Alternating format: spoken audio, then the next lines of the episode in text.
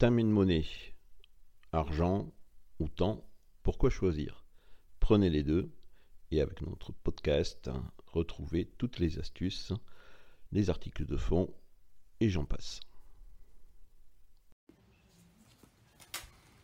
Bonjour à tous, Philippe du blog Piloter TPE.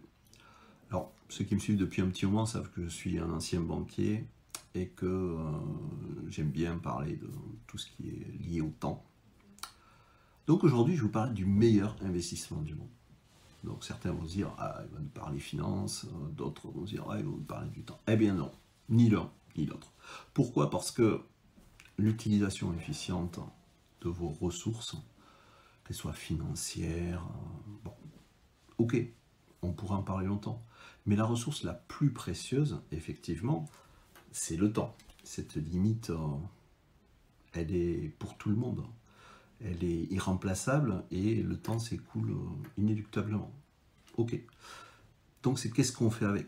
Donc vraiment le plus important c'est la gestion des priorités. On ne peut pas gérer le temps. On ne peut pas gérer le temps. Il s'écoule. C'est qu'est-ce que je fais avec le temps qui m'est imparti? Donc c'est ce système de navigation personnelle qui est nécessaire à l'amélioration continue, sur lequel il faut vraiment mettre le focus. Et donc, qui dit focus, derrière la réussite, parce que si vous êtes tous avec une zone de génie, quand vous appuyez dessus et quand vous vous concentrez, vous pouvez aller très très loin. Donc voyons ensemble quelles sont finalement un petit peu les, étapes nécessaires pour euh, être un gestionnaire d'investissement efficace dans les priorités. Donc vous devez élaborer bien sûr un plan d'action qui soit structuré de façon mesurable et euh, qui soit centré sur les tâches les plus importantes. Donc lorsque vous investissez dans un, travail, quelque chose, une activité qui a une valeur personnelle très importante, euh, bah, vous souhaitez en retirer un bénéfice, quel qu'il soit d'ailleurs. Le bénéfice n'est pas forcément monétaire, et le temps, les efforts que vous allez consacrer là-dessus vont rapporter d'énormes dividendes pour vous.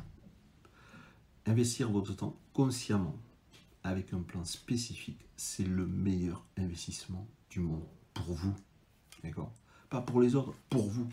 Euh, j'aimais bien la phrase qui, euh, je crois que c'était Peter Drucker qui disait que si vous ne faites pas partie d'un plan, d'accord, euh, bah, c'est que vous avez l'autre, hein, d'accord?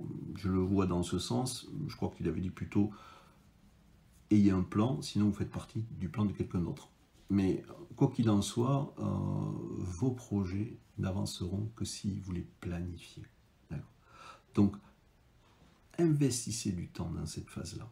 Déterminez le meilleur moment de la journée pour vous, pour une action. Et puis, euh, prévoyez aussi quel est le meilleur temps de la journée pour faire votre planification quotidienne ou hebdomadaire.